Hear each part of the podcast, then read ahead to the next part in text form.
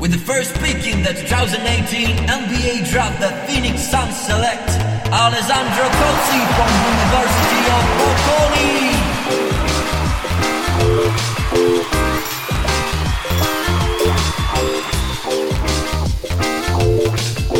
With the second pick in the 2008 NBA draft, the Miami Heat select Francesco Sempucci from University of Bologna.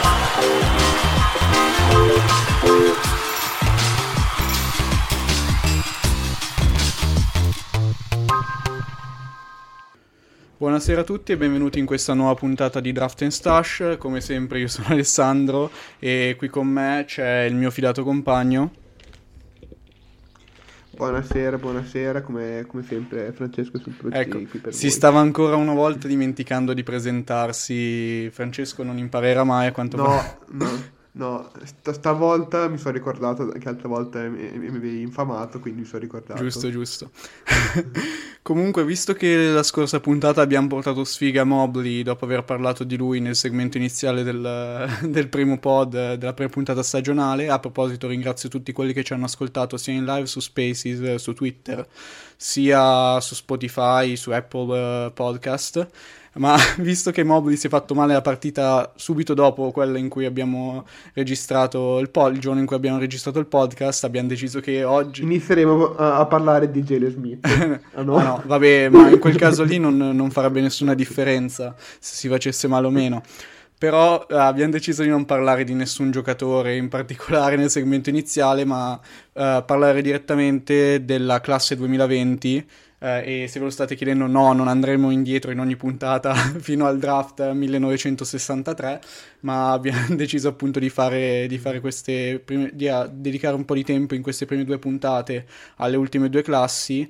Ehm, e appunto quest- eh, questa volta tocca la classe 2020 ehm, che diciamo è stata un'annata un po' strana visto che comunque il draft è arrivato mesi e mesi dopo la fine della stagione quindi abbiamo avuto tempo diciamo per, per guardare tutte le partite di, di moltissimi giocatori molto più tempo rispetto agli anni precedenti ma allo stesso tempo abbiamo avuto anche molto, molta più opportunità di avere, diciamo, group think no, su Twitter. Quello che succede è che poi tutti, diciamo, hanno opinioni simili e si perde un po' la genuità, la genuinità, la originalità del- delle valutazioni dei giocatori.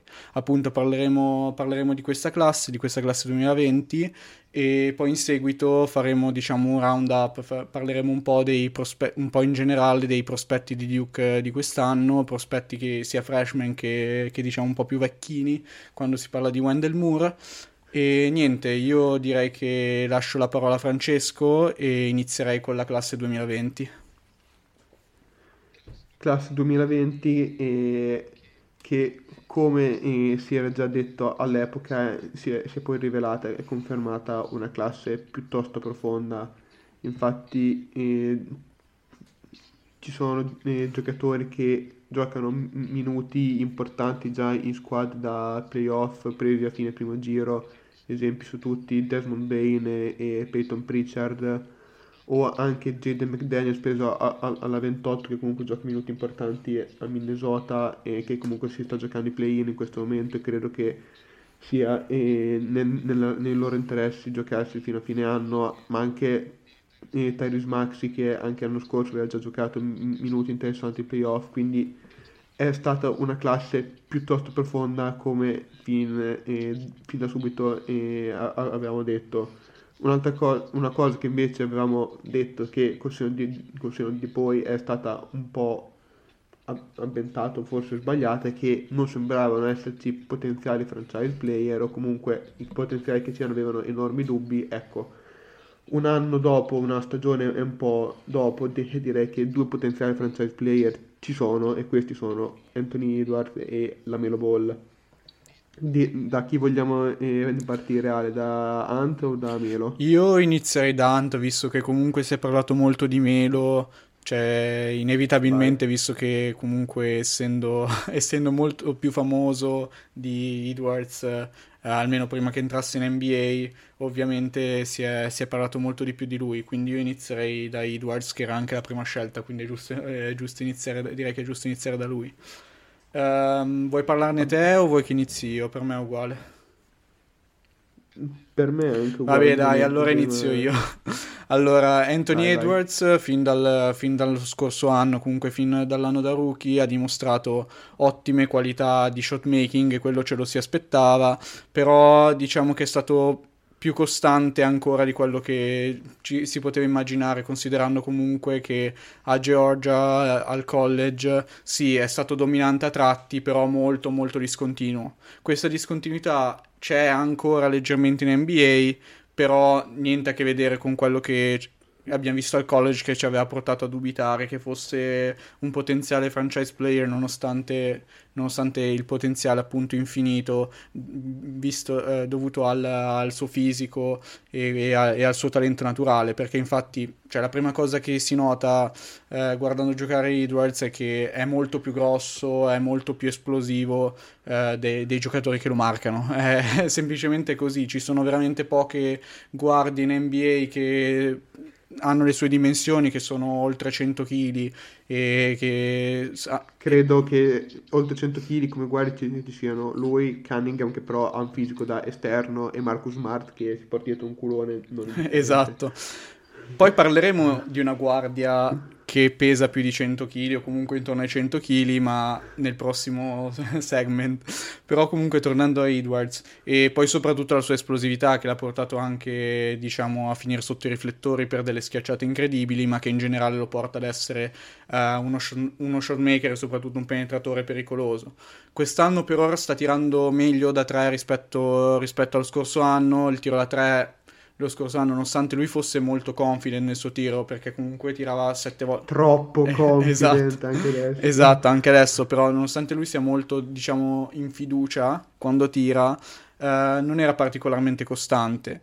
Ora si sta assestando intorno al 36-35%, quello che è, che è in linea anche con le sue percentuali liberi, perché comunque non è un pessimo tiratore liberi, anzi è un, un tiratore anche leggermente sopra la media, comunque nella media, e infatti le sue percentuali, appunto, con l'aumento delle sue percentuali da 3, naturalmente è aumentata anche la sua, eh, la sua efficienza e, e appunto i, i, punti per partita.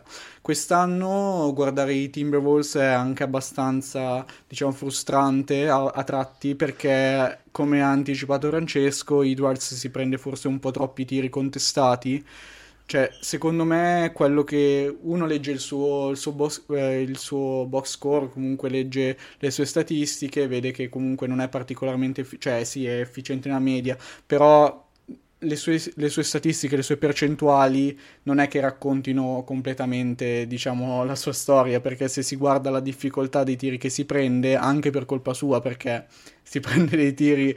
Shot, shot selection, pessimo, Esa- veramente pessimo. Esatto, però comunque li mette, cioè anche se non con percentuali da stella ancora, ha quei flashes che ti portano a pensare che con il, con il passare degli anni, eh, lavorando, su, lavorando, su, alcuni tratti del suo gioco, secondo me il suo handle è ancora un po' troppo loose, nel senso che ha un, un, palleggio molto potente e questo lo porta a volte anche a, a strafare, nel senso che lui crea tantissima te- separazione col suo palleggio, con la sua esplosività, però molto spesso perde anche il controllo della palla.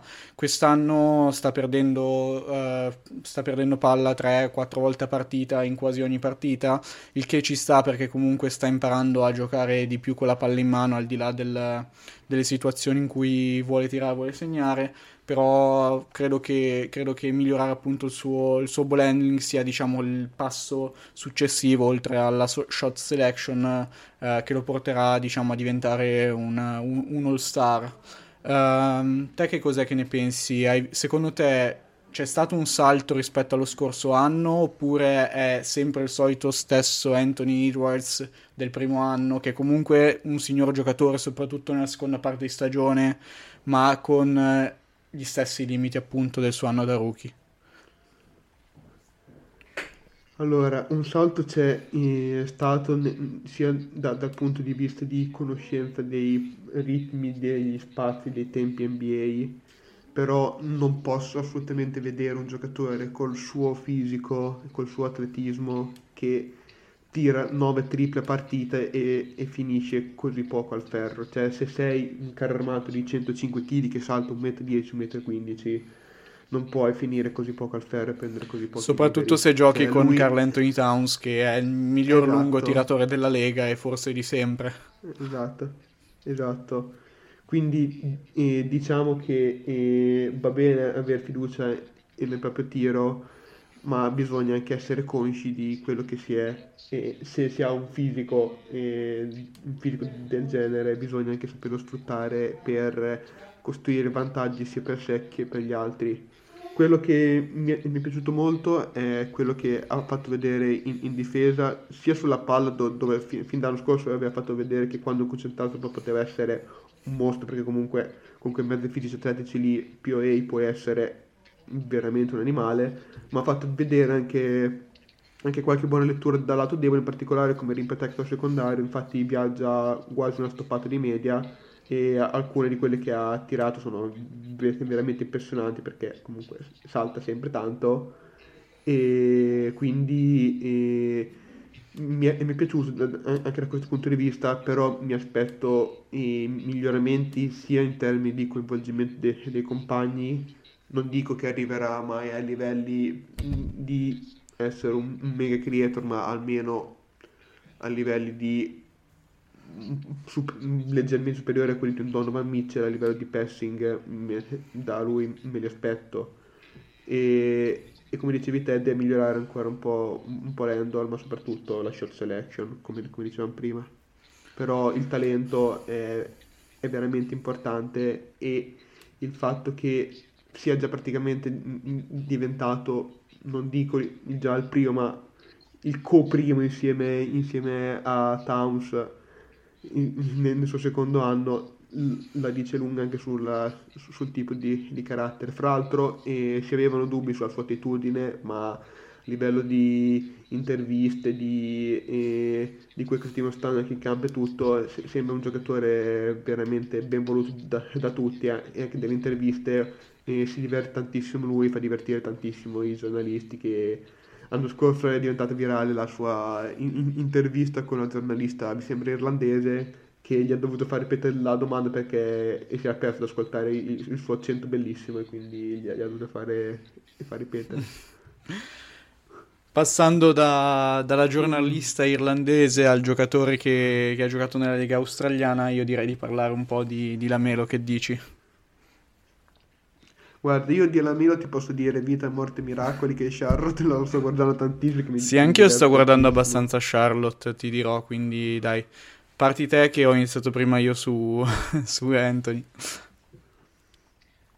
Allora, eh, diciamo che eh, Melo e Anthony con, condividono eh, alcuni, alcuni problemi, ovvero la shot selection in primis, che anche anche la Melo ogni tanto tende un po' a, a tirare quando non dovrebbe accontentarsi del primo tiro che, che gli capita. E questo eh, si, si, ripercuote anche sulle percentuali che sono molto ondivaghe per lui, è capace di fare eh, partite da 6 triple su 8, 6 triple su 10 a partite in cui fa 1 su 5, 1 su 6, 0 su, su 8 perché eh, prende tiri non sempre raccomandabili e oltre a questo è anche una meccanica che sì è più eh, ripetibile rispetto a quella che, in, in, che aveva in Australia ma ancora non è esattamente una meccanica di quelle esattamente raccomandabili. Oltre a questo la, la sua, anche la sua efficienza quindi è molto ondiviga anche perché eh, prende anche meno liberi rispetto all'anno scorso pur giocando oltre 4 minuti in più e questo perché e ha un grandissimo tocco ma tende ad affidarci troppo con, con floater o tiri strani dalla media runner il, su- il suo pacchetto layup credo che sia il più spettacolare della lega. Sì, lui fin- finisce in, in, in, floater poi da ovunque, cioè lui letteralmente fa un, un pick and roll anche 8 metri da, da canestro, ti può aspettare che faccia un palleggio e finisca in floater, a prescindere che sia 6 metri, 5, 4, 6, 7, non si fa problemi. Sì, ma quello credo poi che sia pure... Gelli... Vai, vai, ma volevo solamente dire che quello che cre- credo sia pure anche frutto del, dei suoi limiti, come dicevi tu, nella sua forma di tiro, e secondo me lui ancora non è molto, non è molto in fiducia per quanto riguarda il suo tiro dal mid range, cioè proprio i jumper eh, fermandosi al mid range e quindi si affida, si affida interamente al suo tocco perché, perché appunto la sua dinamica non è ancora rifinita in quei frangenti. Cioè, anche quando era più giovane lo si vedeva solamente o tirare da tre o andare al ferro, difficilmente lo si vedeva, ehm, lo si vedeva fare un palleggio e tirare dal, tirare dal mid range. Credo che per lui sia ancora diciamo, una cosa nuova, quindi si affida diciamo, a quello che sa fare, ossia i teardrop, i, comunque i suoi runner e anche da, da posizioni e da distanze siderali, però nel senso credo che appunto sia più una limitazione che una scelta eh, conscia, no? Fra l'altro, eh, sì, concordo, e anche se qualche jumper in più nelle ultime partite se, se l'è preso, soprattutto eh, cadendo fra, eh, fuori dal campo, queste soluzioni qui. però, che cacchio volevo dire? Scordato, ah sì, e ti volevo fare una mezza provocazione. Possiamo dire che se giocasse in un sistema eliocentrico, in questo momento viaggerebbe già tranquillamente oltre 10 assist di media. Beh, quello è molto probabile. Abbiamo visto giocatori anche meno bravi di lui come passatori viaggiare su, sulle sue cifre, appunto 6, 7, 8 assist di media. Non mi sorprenderebbe se in un sistema meno, diciamo, uh, incentrati, esatto, meno, meno, incentrati sul passare, sul, sul diciamo, uh, lasciare più giocatori creare, comunque iniziare le azioni come quello di Charlotte, lui uh, avesse, percentu- avesse cifre di assist molto più, molto più elevate. E da questo punto di vista non aiuta neanche il fatto che comunque il pacchetto lunghi di Charlotte non sia particolarmente, diciamo, buono nel pick and roll, perché diciamo che molte point guard nella Lega boostano i loro, i loro numeri di assist eh, grazie appunto alle, ai, um, agli alley-oop o comunque i passaggi eh, sotto canestro nel dunker spot, nel pick and roll, mentre invece Charlotte eh, si basa più appunto su pick and pop che è un po' più ondivego, magari ci sono serate in cui i suoi lunghi tirano benissimo in queste situazioni e lui eh, mette, numeri, mette numeri di assist eh, allucinanti, serate in cui invece non mettono nulla e quindi eh, gli assist inevitabilmente scendono, però comunque in generale credo che por- il, suo, il, suo, apporto a livello di, di, playmaking sia sempre tra i migliori eh, della Lega. Tra l'altro eh, Charlotte, squadra divertentissima, gio- e giocano a un ritmo folle, vanno tantissimo small ball con eh, spesso PJ Washington da 5, addirittura in, in quintetti ancora più estremi con Miles Bridges da 5, vanno a cambiare su tutto, cioè e giocano in un quintetto in cui c'è il, la Melo point guard che è 6-7, 6-8, quindi 2 metri e 2, 2, 2 metri 3 e Miles Bridges da centro che è 6 con 1,98 m, quindi esperimenti molto divertenti, molto belli. Vi, vi invito a, guardare qualche partita di Charlotte perché sono veramente molto molto eh, divertenti da vedere in attacco. In, in, difesa meno, ma in attacco sono molto divertenti. Diciamo che se vi volete disintossicare dall'isoball dei Nets e dei Lakers, eh, non, è male, non è male guardare Charlotte.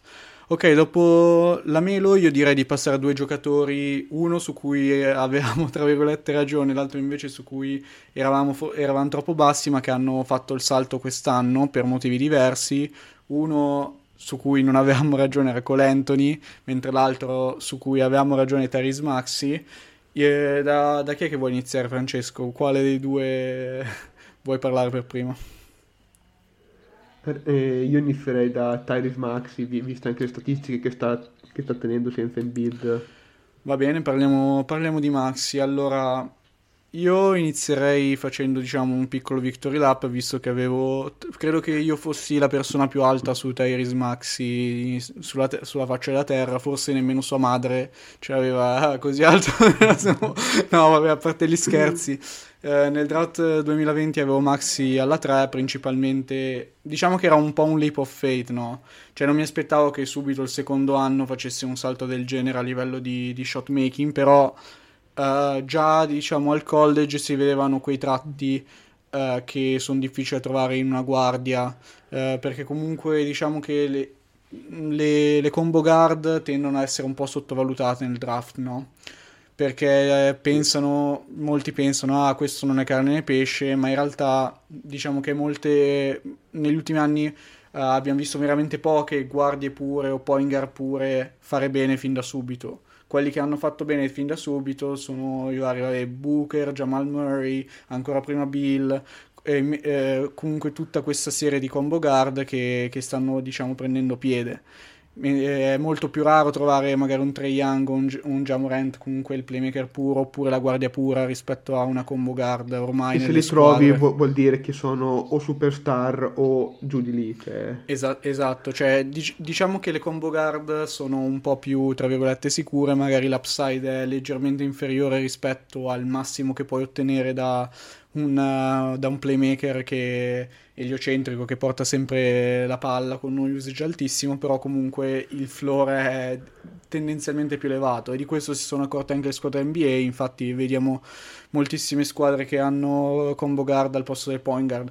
In, nel caso dei Sixers eh, è stato diciamo che Tyrese Maxi ha dovuto aumentare la, la proprio usage, aumentare il numero di tiri che si prende per necessità, visto che Embiid è fuori per il Covid, ma ha dimostrato di essere più che in grado di, di, di farlo.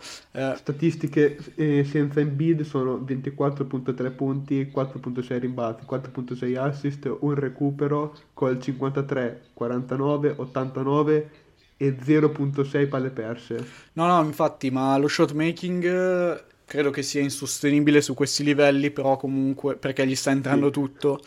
Però comunque, al di là di quello che è insostenibile, ossia le percentuali da 3, perché lui è un buon tiratore da 3, però non uno da 50% da, da 3 o 40% su 5 triple. Sì, esatto. Uh, però credo che quello che sia sostenibile sia soprattutto la sua abilità di mettere pressione, pressione in area perché comunque lui quando, quando attacca a testa bassa è, diffi- è, molto difficile da contenere e questo si vedeva pure a Kentucky ma no, per colpa delle spaziature orrende non aveva, non aveva, cifre particolarmente diciamo felici. Però bastava guardare un po' il tape per capire che in molte situazioni in cui si trovava con due o tre giocatori addosso in, al college non ci sarebbero stati in NBA Comunque Philadelphia ha migliorato molto lo spacing quest'anno rispetto allo scorso anno, le line-up in cui si trovava Maxi lo scorso anno, sia quelle della panchina dei Sixers, erano atroci, a livello di spacing quest'anno invece molto meglio. E questa sua abilità appunto di attaccare il ferro è, è emersa, no? Uh, oltre a quello, buon difensore posizionale, ovviamente per via della, delle sue dimensioni che sono buone ma non ottime, non è un difensore particolarmente versatile, però non è quello um, che gli dovrebbe venire che gli, che gli, dovrebbe chiedere un allenatore, diciamo, competente, perché mi ricordo che al momento del draft passava molto come prospetto difensivo, però in realtà Maxi Uh, sinceramente non mi è mai sembrato un giocatore dall'upside particolarmente elevato da quel lato del campo, nonostante, nonostante comunque sia nella media o sopra la media, ma appunto quello che ha impressionato quest'anno rispetto diciamo alle, anche alle mie più rose aspettative è l'aspetto del playmaking. Come hai ricordato tu pochissime palle perse e nonostante lo usage sia aumentato moltissimo e di conseguenza anche gli assist perché di fatto è diventato la point guard dei Sixers non c'è quasi nessun altro giocatore che può fare quello che fa lui a roster. E lui si trova appunto in questa situazione in cui ha moltissima pressione però fino a, fino a questo momento almeno uh, sta, rispondendo, sta rispondendo molto bene. Fra l'altro, eh, sempre eh, per parlare di, di Floater, il suo Floater game è qualcosa di spettacolare, cioè capace di finire in Floater veramente fuori equilibrio da ovunque e di finire altrettanto bene al ferro utilizzando benissimo il, il tabellone il, il, problema è che anche lui, eh, sfruttando questo suo grande tocco, eh, poi va poco in lunetta perché tende a evitare il lungo per eh, finirgli o sopra o intorno e, e quindi l'efficienza sarà alta fino a quando le percentuali saranno così alte, ma se vai poco in lunetta poi l'efficienza tendenzialmente finisce bass- per abbassarsi perché non ti chiami Chris Paul.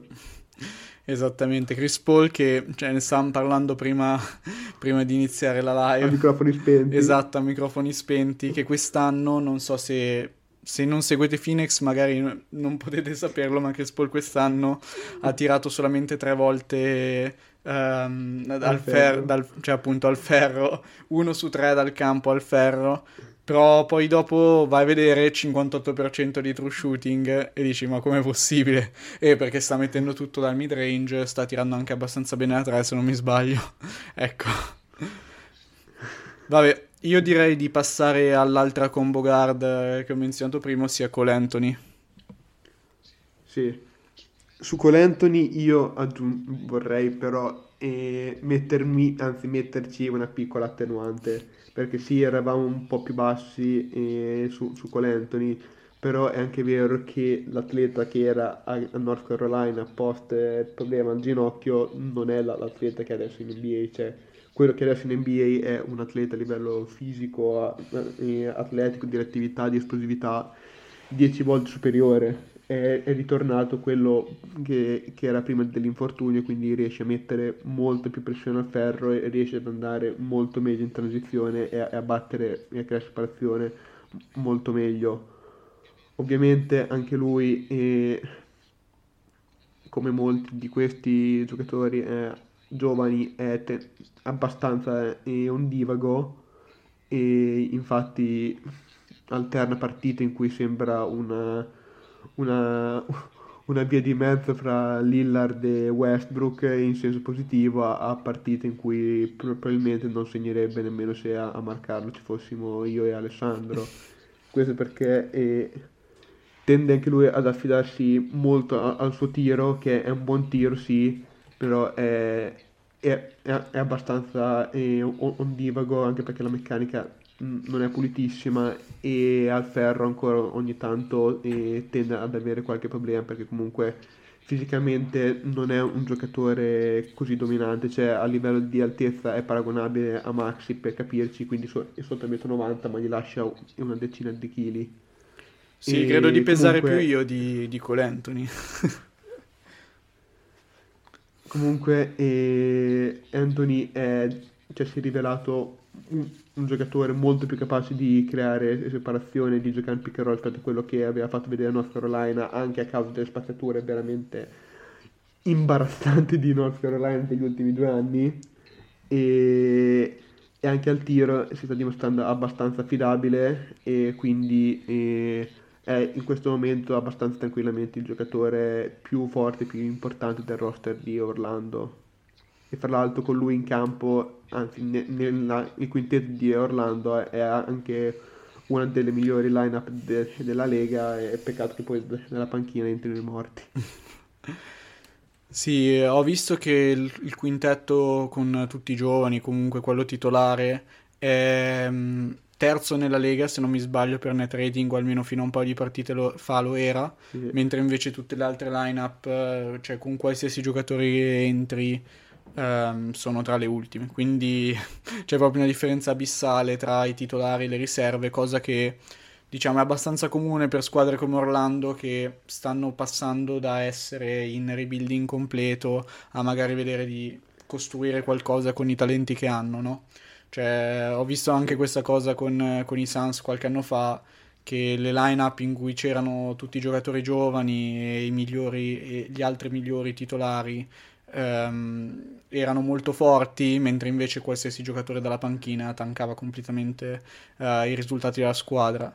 Ed è molto spesso è quella la differenza in realtà tra una squadra da- che arriva undicesima o dodicesima in, eh, in conference e una squadra che arriva sesto o settima. E quindi magari Orlando, pot- soprattutto in una situazione in cui la Lega è abbastanza, cioè, c'è molta parità nella Lega, soprattutto in basso, eh, potrebbe, potrebbe ritrovarsi il prossimo anno nella piena lotta dei, play- dei playoff, nonostante stia facendo male quest'anno. Comunque, Soprattutto Vai. considerando che dovrebbero rientrare anche Fulzi e sì, Isaac, Isaac in realtà non si sa quando rientrerà perché pare che abbia avuto dei problemi nel- nel- nella riabilitazione. Ho, le- Sì, ho sì, letto che, però ho letto che out. 2022, Sì, sì. stagione prossima in teoria in ogni caso, Eh, però quello, quello che volevo dire è che non si sa nemmeno cioè, come arriverà Isaac dopo due anni fermo. Però sì, è- cioè, ha senso quello che, quello che stai dicendo. Va bene, io direi che di fare una carrellata del, del resto della classe, che ne dici? Diciamo, diciamo un nome Yes. a testa così proprio veloce, considerazioni velocissime. E io partirei da un giocatore su cui ero, ero molto alto, su cui anche tu eravamo- eri molto alto, sia Kylian Hayes, malissimo in attacco.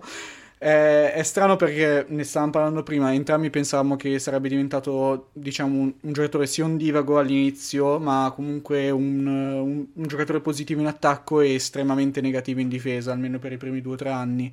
E invece quest'anno è esattamente il contrario, cioè è molto molto bravo in difesa, sia in uno contro uno che off the ball. E al, al, contrario in attacco è, non solo è come non averlo, ma è un minus, cioè minus, non, non, segna praticamente nulla, cioè non gli entra praticamente nulla che non sia un tiro da tre o un tiro libero, quindi non so se sia un problema di, di, di confidence, comunque un problema, ci siano problemi strutturali legati al fatto che sì, non è il miglior atleta del mondo e in, in Francia eh, dove giocava e poi, poi comunque eh, in generale in Europa nelle leghe, nelle leghe inferiori eh, che non siano Eurolega comunque eh, o Eurocup eh, il livello di atletismo non è, non è, quello della NBA quindi nonostante lui non fosse diciamo un super atleta eh, riusciva, riusciva, a dominare grazie anche alla sua forza fisica cosa che in realtà in NBA non riesce neanche a fare nel senso che non solo ha problemi di burst cioè di esplosività ma anche problemi ad utilizzare la, il suo fisico che è molto sopra la media. Sembra proprio aver paura dei, dei contatti in molte situazioni. Esatto, invece un, un, giocatore che non ha paura del contatto però sta facendo comunque male è Kyra Lewis, no? Sì. Kyra, poi dopo ti lascio la parola. Io ero molto alto su Kyra, c'avevo al numero 4, quindi se, cioè, diciamo che è un grosso mea culpa perché se prima ho fatto il victory lap su Maxi, che avevo la 3, diciamo che fare mia colpa su, su Kyra alla 4 eh, ora è necessario, sta tirando il problema principale che anche lui percentuali pessime se, che se da 3 si pote- ci, ci, si poteva anche aspettare perché comunque al college lui sì era bravo in catch and shoot però dal, dal palleggio non era particolarmente affidabile le, le sue percentuali al campo sono veramente inaccettabili no? cioè sotto il 40% sì. al campo ma in generale non è il finisher che ci si poteva aspettare dopo quello che ha fatto vedere al college e se lo si poteva aspettare dopo il primo anno, cioè al primo anno, visto comunque il fatto che è leggerissimo, non averlo visto, eh, diciamo, mettere su massa tra il primo e il secondo anno è la cosa che mi ha preoccupato di più, almeno personalmente. E su Kyra nulla da aggiungere, se non che io lo, lo avevo intorno alla 11-12, quindi mi, mi aspettavo che un po' più di, avesse un po' più di difficoltà, ma così male sinceramente non me l'aspettavo. Chi invece eh, avevamo molto più in alto di come poi è andato è Desmond Bain, che si è praticamente confermato quello che ci aspettavamo, vero? Anche se quest'anno sta tirando particolarmente bene, comunque tiratore sopra eh, la media, capace comunque anche di eh, costruirsi un tiro e anche di essere eh, un, un, difensore non dannoso. Ovviamente il suo, il suo, ceiling è sempre stato quello che è, ovvero praticamente inesistente, ha già 23-24 anni, non, non, mi ricordo. 23, 23. E, e, e, quindi i margini di miglioramento non, non sono eh, enormi, però un, un giocatore fisicamente pronto che può darti una mano su, su entrambe le, le metà campo che apre il campo e sa fare anche qualcosa palla in mano è sempre cioè, ha sempre un floor abbastanza alto quindi è difficile che diventi un giocatore completamente nullo o che non dia un impatto quantomeno positivo.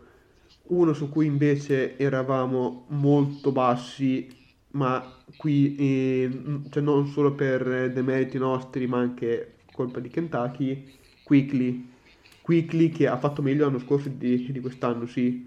Però comunque eh, sta dimostrando di valere una scelta al primo giro. Comunque è un tiratore sopra la media sì e ci si è aspettato e dopo il college. Però eh, ha fatto vedere di avere anche un gioco molto più variegato espanso e a palla in mano che gli permette di valere comunque una scelta al primo giro. Esatto, uh, altri giocatori interessanti, allora io ero ovviamente troppo basso su Ali Barton, tu eri un po' più fan di lui, uh, mi aspettavo peggio come, come percentuali, invece lui si è adattato subito alla fisicità della Lega e sta giocando molto bene. Comunque è un, un ottimo role player che per la 12 eh, cioè ci sta, nel senso è più, è più che adatto. Io l'avevo intorno alla 20, quindi non è che. E come ci, spia- ci, piace spesso ricordare in molti draft la differenza tra un giocatore scelto alla 10, 11, 12 e un giocatore scelto alla 20 non è che sia particolarmente, particolarmente elevato. Infatti, molto spesso, se guardate le nostre board nel corso degli anni, quei giocatori sono nello stesso tier, diciamo, però ovviamente eh, sarebbe potuto essere più alto su di lui.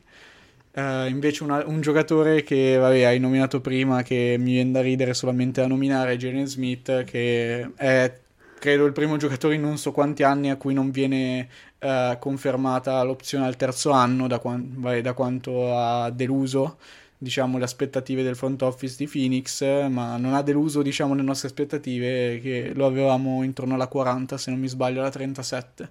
O almeno io l'avevo alla 37, non mi ricordo se sì, anche nel... In quel range rice- in quel range ricevevo anche io. Un altro che invece la, la, la reaction al momento della pick è stata simile e dopo un anno rimane sempre quella, è Azubuika al primo giro. Vabbè, ma quella lì io direi di ne- nemmeno di commentarla.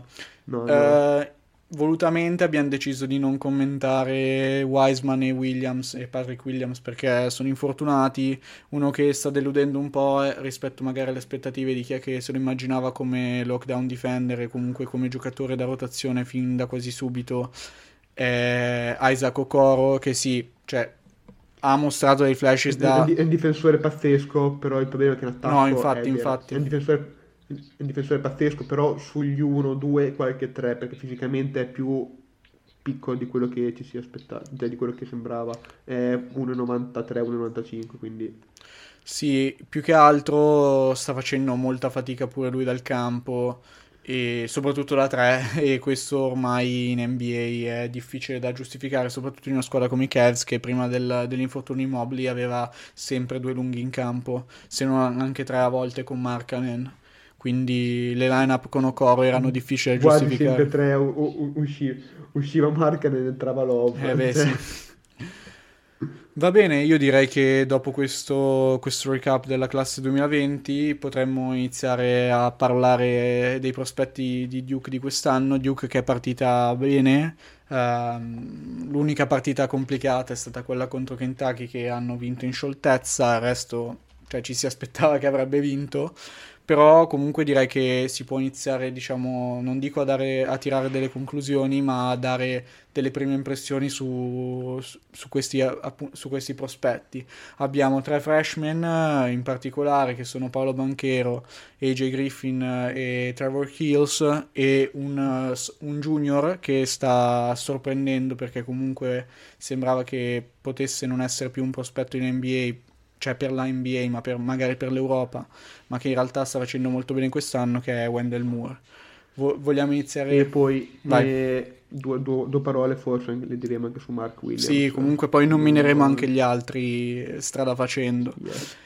In particolare un giocatore più, più per vicende extra campo. Esatto, vuoi iniziare da lì? Ma sì, dai, iniziamo con l'elefante nella storia. Vai, vai, inizia te. Ma allora, eh, settimana scorsa eh, Paolo Banchero e Michael Savarino sono passati e sono, sono, sono, finiti in tutte le prime pagine degli, dei giornali di basket e anche non in, in Italia perché eh, son, si sono fatti eh, arrestare per eh, motivi e, le, e allora Paolo e favoreggiamento e Michael Savarino che fra l'altro ricordiamo è in campo cioè è, è a roster mi sa fra l'altro eh, non come borsa di studio ma come walk on eh, sì.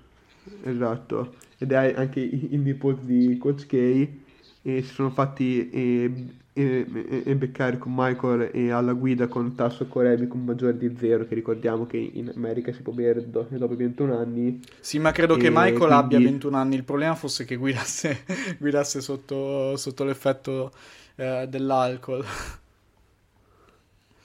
Non mi ricordo se, se li hai 20-21 anni. Adesso Vabbè, comunque, comunque, intanto eh... che controlli, eh, cioè, praticamente Paolo Banchero è stato accusato di favoreggiamento non, solo per, cioè, non solamente perché sedeva accanto a lui in macchina, ma anche perché la jeep perché che guidava era sua. Cioè, la, la, jeep che Savarino guidava era no, sua. No, a, a 20 anni Savarino. Ah, ok, non ancora compiuti. Vabbè, ancora peggio per quanto riguarda le leggi negli Stati Uniti, ma comunque Uh, la Jeep che Savarino guidava era quella di Banchero e molto probabilmente pure Banchero era sotto l'effetto dell'alcol, altrimenti cioè, avrebbe guidato lui. Però vabbè, uh, a parte queste vicende extracestistiche che ovviamente coinvolgendo il nipote di Coach K non hanno portato una sanzione disciplinare da parte di Duke, uh, Paolo diciamo che per ora sta rispettando le aspettative da futura scelta top 3, no? Sì. Ah, allora, diciamo che mi, mi- mi aspettavo un pelo meglio lato passing. E infatti in 5 partite ha fatto tipo 6 o 7 assist, una cosa, de- una cosa del genere.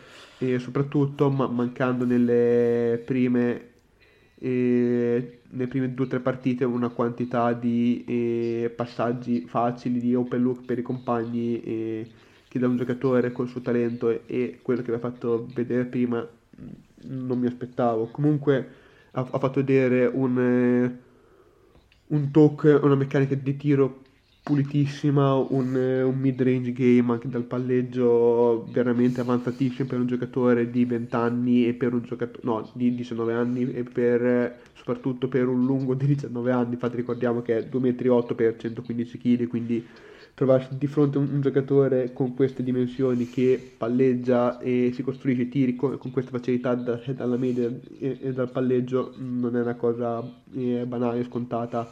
Oltre a questo è dimostrato di sapersi prendere bene i libri sfruttando appunto la sua fisicità e cercando bene i contatti. In difesa ha fatto vedere buone cose a livello di eh, mobilità e, e laterale e scivolamenti, ma non è un un rim protector, mai lo, lo sarà anche perché non ha quel tipo di atletismo e non ha nemmeno quelle dimensioni lì, quindi sarà sempre uno che dovrà fare verosimilmente l'ala e non il lungo, comunque do, do, dovrà essere eh, nascosto, cioè nascosto, do, eh, dovrà essere a fianco di qualcuno che, eh, che, che protegge il ferro anche per lui. Credo che eh, nella sua massima eh, nel suo massimo potenziale in, in difesa comunque e visto quanto è mobile, visto che comunque sulle linee di passaggio ha buon occhio e buoni istinti, possa essere un neutro, neutro positivo. Sì, io direi, an- io direi anche più che neutro, cioè secondo me eh, da quello che si è visto fino ad ora potrebbe anche essere un difensore positivo se messo nel ruolo appunto per per cui non debba proteggere lui il ferro, perlomeno se non, esatto. se non in situazioni di rotazioni o comunque in situazioni secondarie.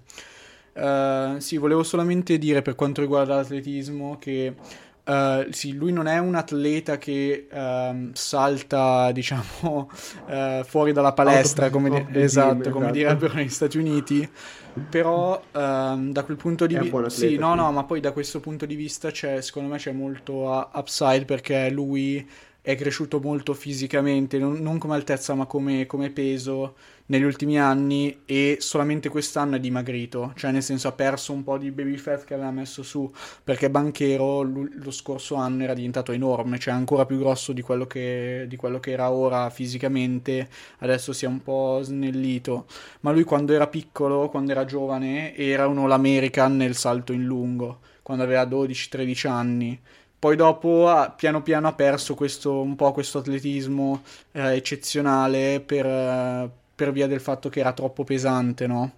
Però, però se dovesse ancora perdere un po' di baby fat e diciamo, migliorare la muscolatura, secondo me è uno di quelli che potrebbe diventare più atletico in NBA rispetto a quello che è attualmente. Già un miglioramento l'abbiamo visto, perché comunque anche guardando le ultime partite di Duke, il suo conditioning è molto meglio rispetto alla prima contro Kentucky.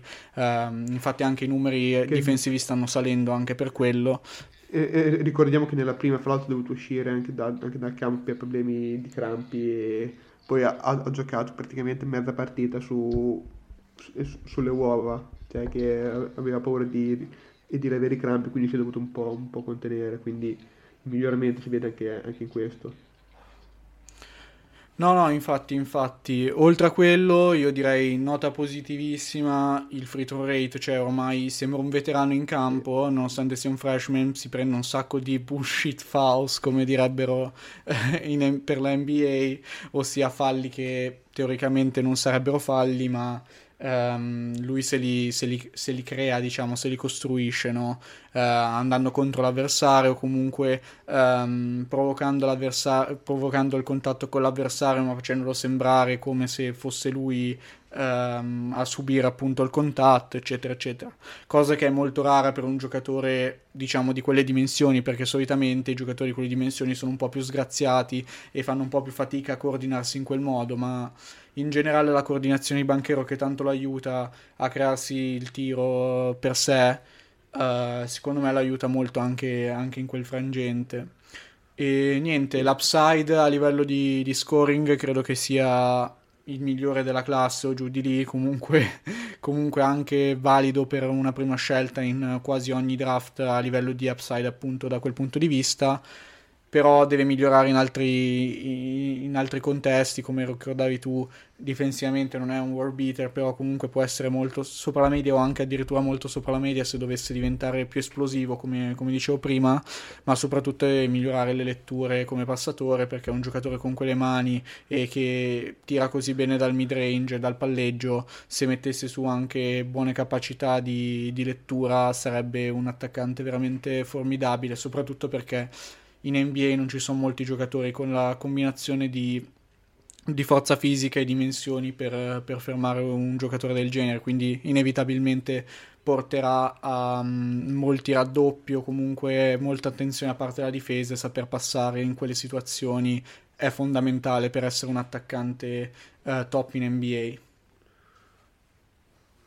Null'altro da aggiungere direi. Ok, allora io passerei all'altro freshman, eh, diciamo, blasonato, ossia AJ Griffin, che sta giocando poco e il motivo è che negli ultimi due anni ha avuto tantissimi infortuni.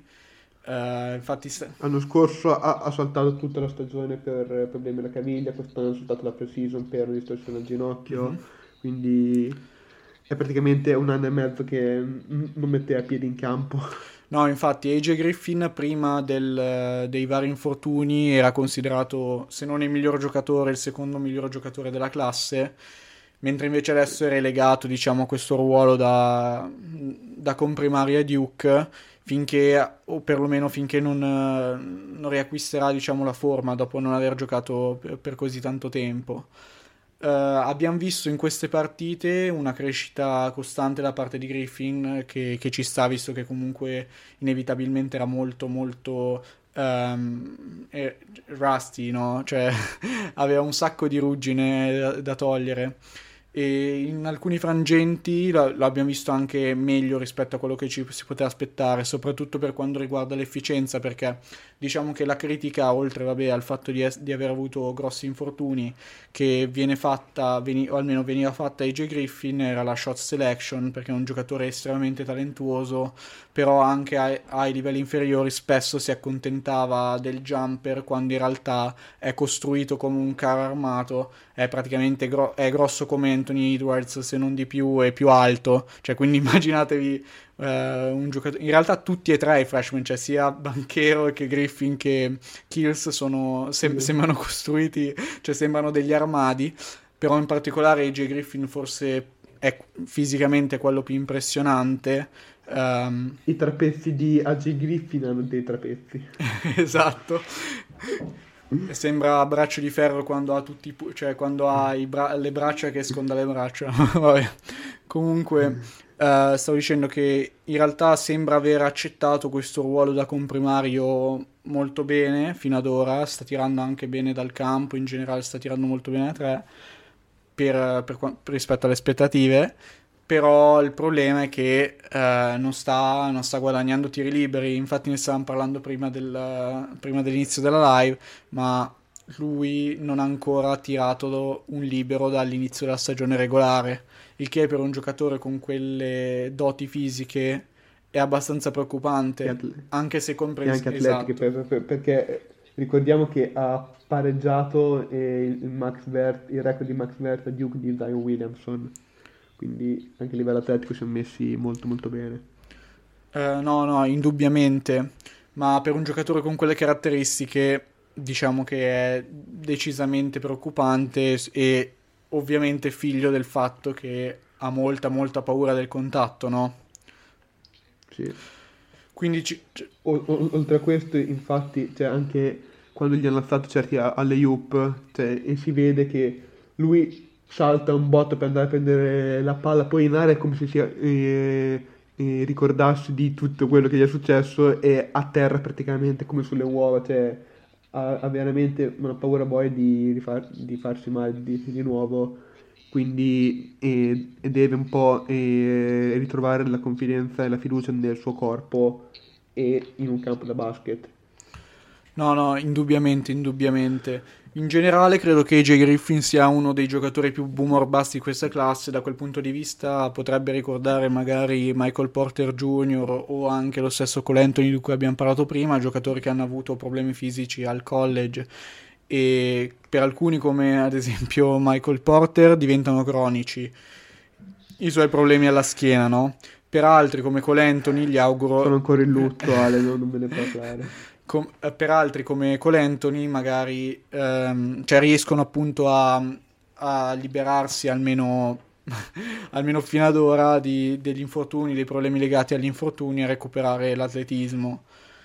In che, in che, direzione dello spettro finirà AJ Griffin non lo si può sapere, però non mi sorprenderebbe vederlo scelto molto in alto se il minutaggio dovesse salire nel corso della stagione, altrimenti potrebbe anche farsi un'altra stagione a Duke, nonostante non sia... Sì. Non... Anche perché comunque è, è, è, molto giovane, nel 2003, invece Paolo nel 2002. No, a parte, a parte, quello, con il fatto che la NCAA da quest'anno ha approvato i NIL deals, cioè i giocatori possono sì. essere pagati per la loro immagine e Jay Griffin inevitabilmente se dovesse essere eh, diciamo la stella di Duke il prossimo anno, comunque il giocatore più forte di Duke il prossimo anno, potrebbe, potrebbe guadagnare di più rispetto che, uh, che giocando ma- magari eh, con un contratto da, da, seco- da, scelto al secondo turno, no? da seconda scelta, e, um, oppure addirittura con un contratto two-way, no?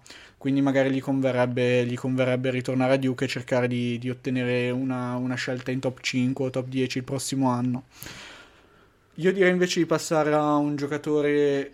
Eh, vai, vai. Aggiungo un, un attimo le ultime due, due, due, cose su Griffin, che mi è piaciuto molto, soprattutto nell'ultima, nell'ultima partita, mi sono piaciuti molto i flash di shot creation che ti ho fatto vedere da, da 3, ottimo footwork e ball handling molto migliorato rispetto a quello che aveva fatto vedere all'high school prima di, prima di farsi male, invece dove non mi sta piacendo assolutamente è in difesa, dove uno con quelle misure fisiche e atletiche dovrebbe essere un, un, animale, ma anche qui ha una terribile paura de, del contatto, quindi sta proprio eh, lontano da, eh, dall'avversario per, non, per, paura di prendere altre botte che po- possono eh, causare altri infortuni. Ma anche qui credo che sia più una questione di doversi eh, riabituare anche a, al contatto fisico. Completamente d'accordo. Continuando la carrellata dei Chunky Boy, direi di parlare di, di Trevor Kills, che ne dici? Direi di, di, sì, Kills dal punto di vista fisico lo possiamo, lo possiamo eh, paragonare a Ludort, cioè veramente è una guardia che è gigante e a livello proprio e, e muscolare di struttura fisica che non è particolarmente alto per essere appunto una guardia abbastanza pura anche se ha, ha qualche flash e, e, come passatore però è, è molto pesante e come, e come Dort è, è un, ottimo, un ottimo difensore sulla palla. Sembra essere un tiratore migliore di, di Dort anche perché essere come lui o peggio è difficile e sia a livello di, di, meccanica che di fiducia che di complessità dei tiri che si prende e sembra anche in, in ottica e, e, di un AJ Griffin sano il complemento perfetto per una coppia Griffin-Banchero in, in quanto eh, riesce più a, a districarsi, fra virgolette, nelle pieghe della partita e agendo più, più off ball, più da, da specialista, con anche qualche, qualche flash però che eh, lo fa eh, prospettare anche per qualcosa di più che sia il, il puro 3D. Infatti eh, ha fatto vedere di, di, potersi costruire ogni tanto il tiro dal palleggio, in particolare poi nel, nelle ultime due partite con ok che gli avversari erano quello che erano, però ha fatto vedere anche qualche, buon, anche qualche buona lettura come passatore, quindi credo che il, suo upside sia quello di un po' più di un 3D puro. Uh, sì, quello sì, rispetto a un 3D ha una dimensione da, di, da playmaker comunque essendo una combo guard sì. che è non solamente una, una guardia, una wing che è molto interessante, giocatore molto solido da quel punto di vista, non sarà il giocatore che diciamo ti inizia tutti i pick and roll ed è in grado di tenere l'attacco da solo perché comunque ha grosse limitazioni a livello di, di tiro dal palleggio che, che dubito verranno diciamo superate nella Lega però um, sì, rispetto a un trendy puro, soprattutto per, per le sue dimensioni, ha un, un quid in più. Cosa, l'unica cosa che mi preoccupa di Kills, che diciamo mi tiene dal non metterlo in un'ipotetica lottery, anche se non ho ancora fatto una board, è il fatto che non, non sia particolarmente esplosivo. E secondo me Vero. questo può essere un po' un problema perché se puoi bullizzare le guardie NCAA, soprattutto contro avversari un po' diciamo non, non, che non giocheranno nella Lega, detto, detto francamente in NBA sarà un po' più un problema e questa mancanza di esplosività, nonostante diciamo, la competizione non sia particolarmente um, difficile, ardua, eh, lo ha portato a fino ad ora percentuali abbastanza sospette al ferro e, in generale anche, cioè se non mi sbaglio, a meno del, o intorno, a, intorno al 50% uh, eh, dal campo nelle situazioni di schiacciata cioè quando va al ferro per schiacciare ha intorno al 50% al campo, che è ovviamente molto basso. E nonostante comunque lui finisca molto al ferro, ha percentuali, um, percentuali abbastanza rivedibili. Quindi questa cosa qui secondo me limita un po' il suo upside um, e potrebbe portarlo diciamo a non essere una, un giocatore che vale una scelta magari top 10 mentre mentre invece diciamo le, altre, le sue altre caratteristiche sono ovviamente da, da giocatore più che buono, anzi. E completamente eh, d'accordo e comunque credo che anche solo per la, la potenzia- il potenziale di essere un, un 3D plus non, non, non, dico che gli, che gli garantiranno una lotta e si dovesse mantenere queste percentuali ma non credo che lo faranno scendere molto più giù poi eh, ovviamente molto di, di, dipenderà, co- come abbiamo detto prima, anche, da, anche, dalle squadre che sceglieranno in quel range, e, però e, comunque fa sempre comodo avere un giocatore del genere a roster. Senza dubbio, ovviamente dovrà migliorare la percentuale ai liberi, però sono fiducioso che, sì. che, che migliorerà da quel punto di vista, perché il tocco sì. non è così pessimo. Comunque, prima di parlare di Wendell Moore, io farei, diciamo, una considerazione su Duke in generale, che mi sembra molto più squadra NCAA rispetto agli ultimi anni, cioè squadra molto più solida sì. e costruita più con un senso. Cioè, negli ultimi anni sembrava che Coach K avesse abbandonato la sua tradizione di cercare di mettere su, diciamo, una squadra che abbia senso. In, uh, in favore di cercare di prendere i prospetti migliori che, che riuscisse a trovare, no? Mentre invece quest'anno magari tranne Paolo e vabbè AJ Griffin prima degli infortuni però comunque i prospetti freshman non sono particolarmente glamorous o comunque non sono giocatori che Uh, sembrano stati reclu- che, che, siano stati reclutati solamente per il numero accanto al, uh, al loro nome nei ranking uh, dei giocatori delle high school, ma che si completano molto bene. Perché Kills, Banchero, Griffin Um, sono, sono, ottimi giocatori per essere freshman, però comunque uh, loro da solo non, basta, non bastano. E il, il giocatore di cui andremo a parlare adesso, Wendell Moore, è diciamo il collante della squadra e permette appunto a Duke di, secondo me, di, di mettere in campo questi tre, questi tre freshman insieme quando AJ Griffin è in campo. Normalmente diciamo che in campo ci sono a, a volte anche giocatori un po' meno, un po' meno cioè un po' più discutibili come Jeremy Roach che era compagno di Trevor Kills uh, all'high school. In realtà Roach era la stella di quella squadra perché Kills era considerato diciamo il suo comprimario mentre invece Roach era il giocatore più forte. Infatti se non sbaglio era anche molto, rankato molto più in alto di, di Kills o comunque in, se non molto comunque in generale più in alto di Kills era considerato la stella appunto di quella squadra. Ed è, trovo molto interessante che comunque giochino anche insieme al college ma il loro ruolo si sia si sia eh, ribaltato esattamente. Roach sta facendo molta fatica mentre invece Kills è partito benissimo E sì, in questo aggiungerei molto che è interessante anche la variabilità che sta introducendo eh, Coach K in difesa, infatti eh, si, si, è vista Duke variare tante, tante difese e proporre anche un, un sistema edge switch, infatti si è visto spesso anche Mark Williams che per, per chi non lo conoscesse anche lui è recruit, mi sembra fosse un 5 stelle anche lui, e che dal punto di vista fisico è gigante, è 2,13 m per 115 kg circa, che eh, si è trovato a marcare le guardie di 1,80 eh, tipiche del college eh, sul perimetro. E questo perché Coach K sta provando a, a variare molto le difese per eh, provare a eh, più cose da poi sperimentare e, e riproporre più, più avanti, ovvero in, nel tabellone. La, la, e fra l'altro la, la, presenza di Mark Williams è importante anche per il discorso che abbiamo fatto prima di Paolo che ha bisogno di un rim protector eh, di fianco e se c'è un rim protector direi che Mark Williams è l'esempio perfetto di rim protector ha tipo eh, tre stoppati di media in meno di 20 minuti quindi è, è dal, punto di, dal, punto di, vista difensivo il, compl- eh, il complemento perfetto per, per, Paolo. Sì, diciamo che lui e Tio John sono dentro solamente per, sì. per quello.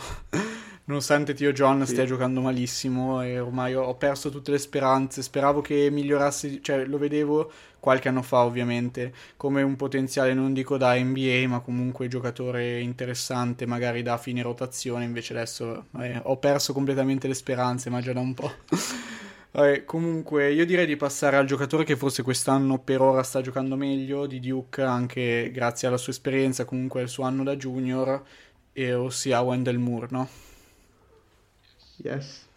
E Wendell Moore, anche lui è arrivato in pompa magna Duke come recruit 5 stelle e nel 2019 mi, mi sembra sì, eh, 2019 sì. sì.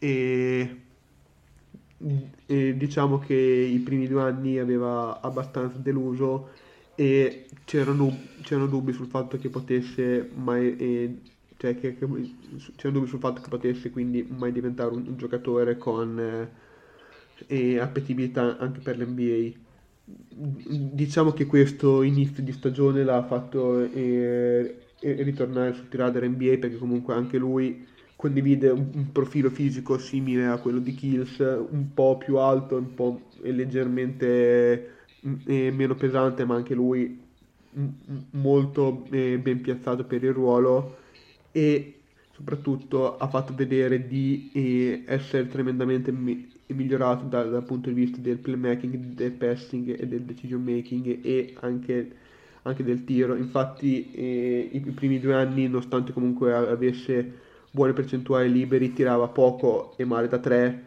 Quest'anno non è, non è diventato un tiratore elite, però è diventato un tiratore nella media o appena sotto, mi sembra abbia il 35%, quindi su, un buon, su, un buon, volume. Quindi questo lo, eh, lo rende molto più appetibile e utile in un contesto NCA ma anche in ottica, in ottica NBA. Comunque in questo momento credo che per continuità di rendimento nelle varie partite possa essere lui il miglior giocatore di Duke, infatti a differenza di Paolo che ha giocato abbastanza male l'ultima, lui è sempre stato costante su, su percentuali e su, e, e su standard alti, comunque anche, anche a, livello di prestazioni in campo, con eh, il punto esclamativo della partita contro Arm che ha chiuso con una tripla doppia che a Duke non si vedeva da parecchio tempo, non mi ricordo quanto, ma parecchio comunque. Sì, in generale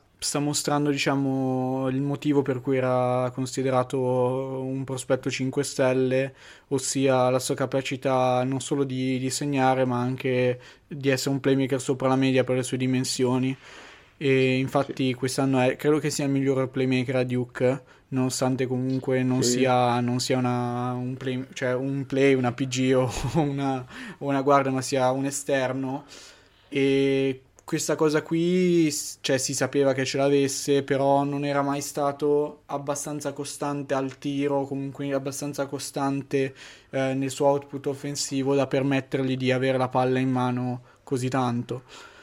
Non credo che in NBA sarà questo il suo ruolo, però è bello, cioè comunque è positivo sapere che nel caso in cui dovesse continuare a lavorare sul suo gioco e migliorare dal palleggio, è quel tipo di giocatore a cui potresti dare la palla magari anche in situazioni di um, line-up de- dalla panchina, comunque di, quando gioca contro, uh, gio- uh, contro il panchinario della squadra avversaria, dargli la palla in mano e lui possa creare sia per sé che per gli altri.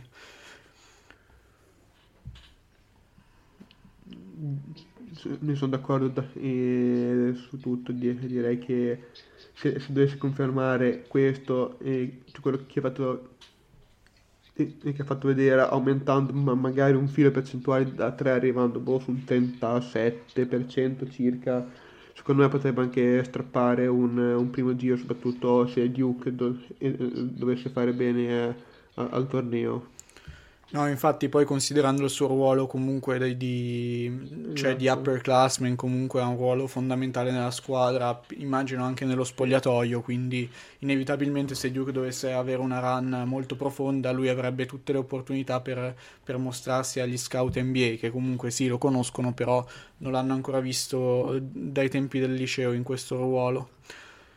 E niente, tu, se tu non hai nient'altro da aggiungere sui giocatori di Duke, io direi che possiamo chiudere qui la puntata, no? No, di- direi che abbiamo spulciato abbastanza i vari, i vari giocatori, sì. E... Poi eventualmente per aggiornamenti, eccetera, ci, ci sarà comunque tempo durante la stagione. No, infatti sicuramente parleremo di questi giocatori di nuovo durante la stagione. Due più volte. Esa-. Esatto ne, ne parleremo a bizzeffe, quindi direi che è inutile soffermarsi di più. Um, poi su Banchero ovviamente faremo diciamo un focus come abbiamo fatto per Mobili la scorsa settimana. Speriamo di non portargli altrettanta sfiga. Uh, per, però non si sa mai quindi io direi di rimanere cauti e magari provare prima su giocatori meno importanti può grattarsi bene e sperare. Esatto. Ringrazio chi è che ci ha ascoltato fino a questo momento, gli eroi che ci hanno seguito per un'ora live e ovviamente chi è che ci sta seguendo in differita su, su Spotify, su Apple Podcast. E direi che ci rivediamo la prossima settimana. Seguiteci sui, sui nostri social, su uh, Draft and Stash su, su, Twitter, perché durante, durante questa settimana um, vi chiederemo gli argomenti di cui volete che parleremo la prossima, la prossima puntata. E niente, ringrazio anche Francesco e direi che, ehm, direi che ci possiamo sentire il prossimo lunedì. Ciao a tutti. Ciao a tutti, ciao ciao.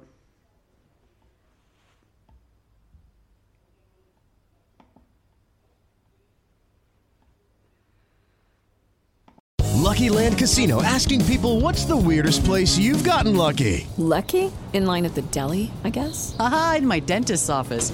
More than once, actually. Do I have to say? Yes, you do. In the car before my kids' PTA meeting. Really? Yes. Excuse me, what's the weirdest place you've gotten lucky? I never win and tell. Well, there you have it. You can get lucky anywhere playing at LuckyLandSlots.com. Play for free right now. Are you feeling lucky? No purchase necessary. Void where prohibited by law. 18 plus. Terms and conditions apply. See website for details.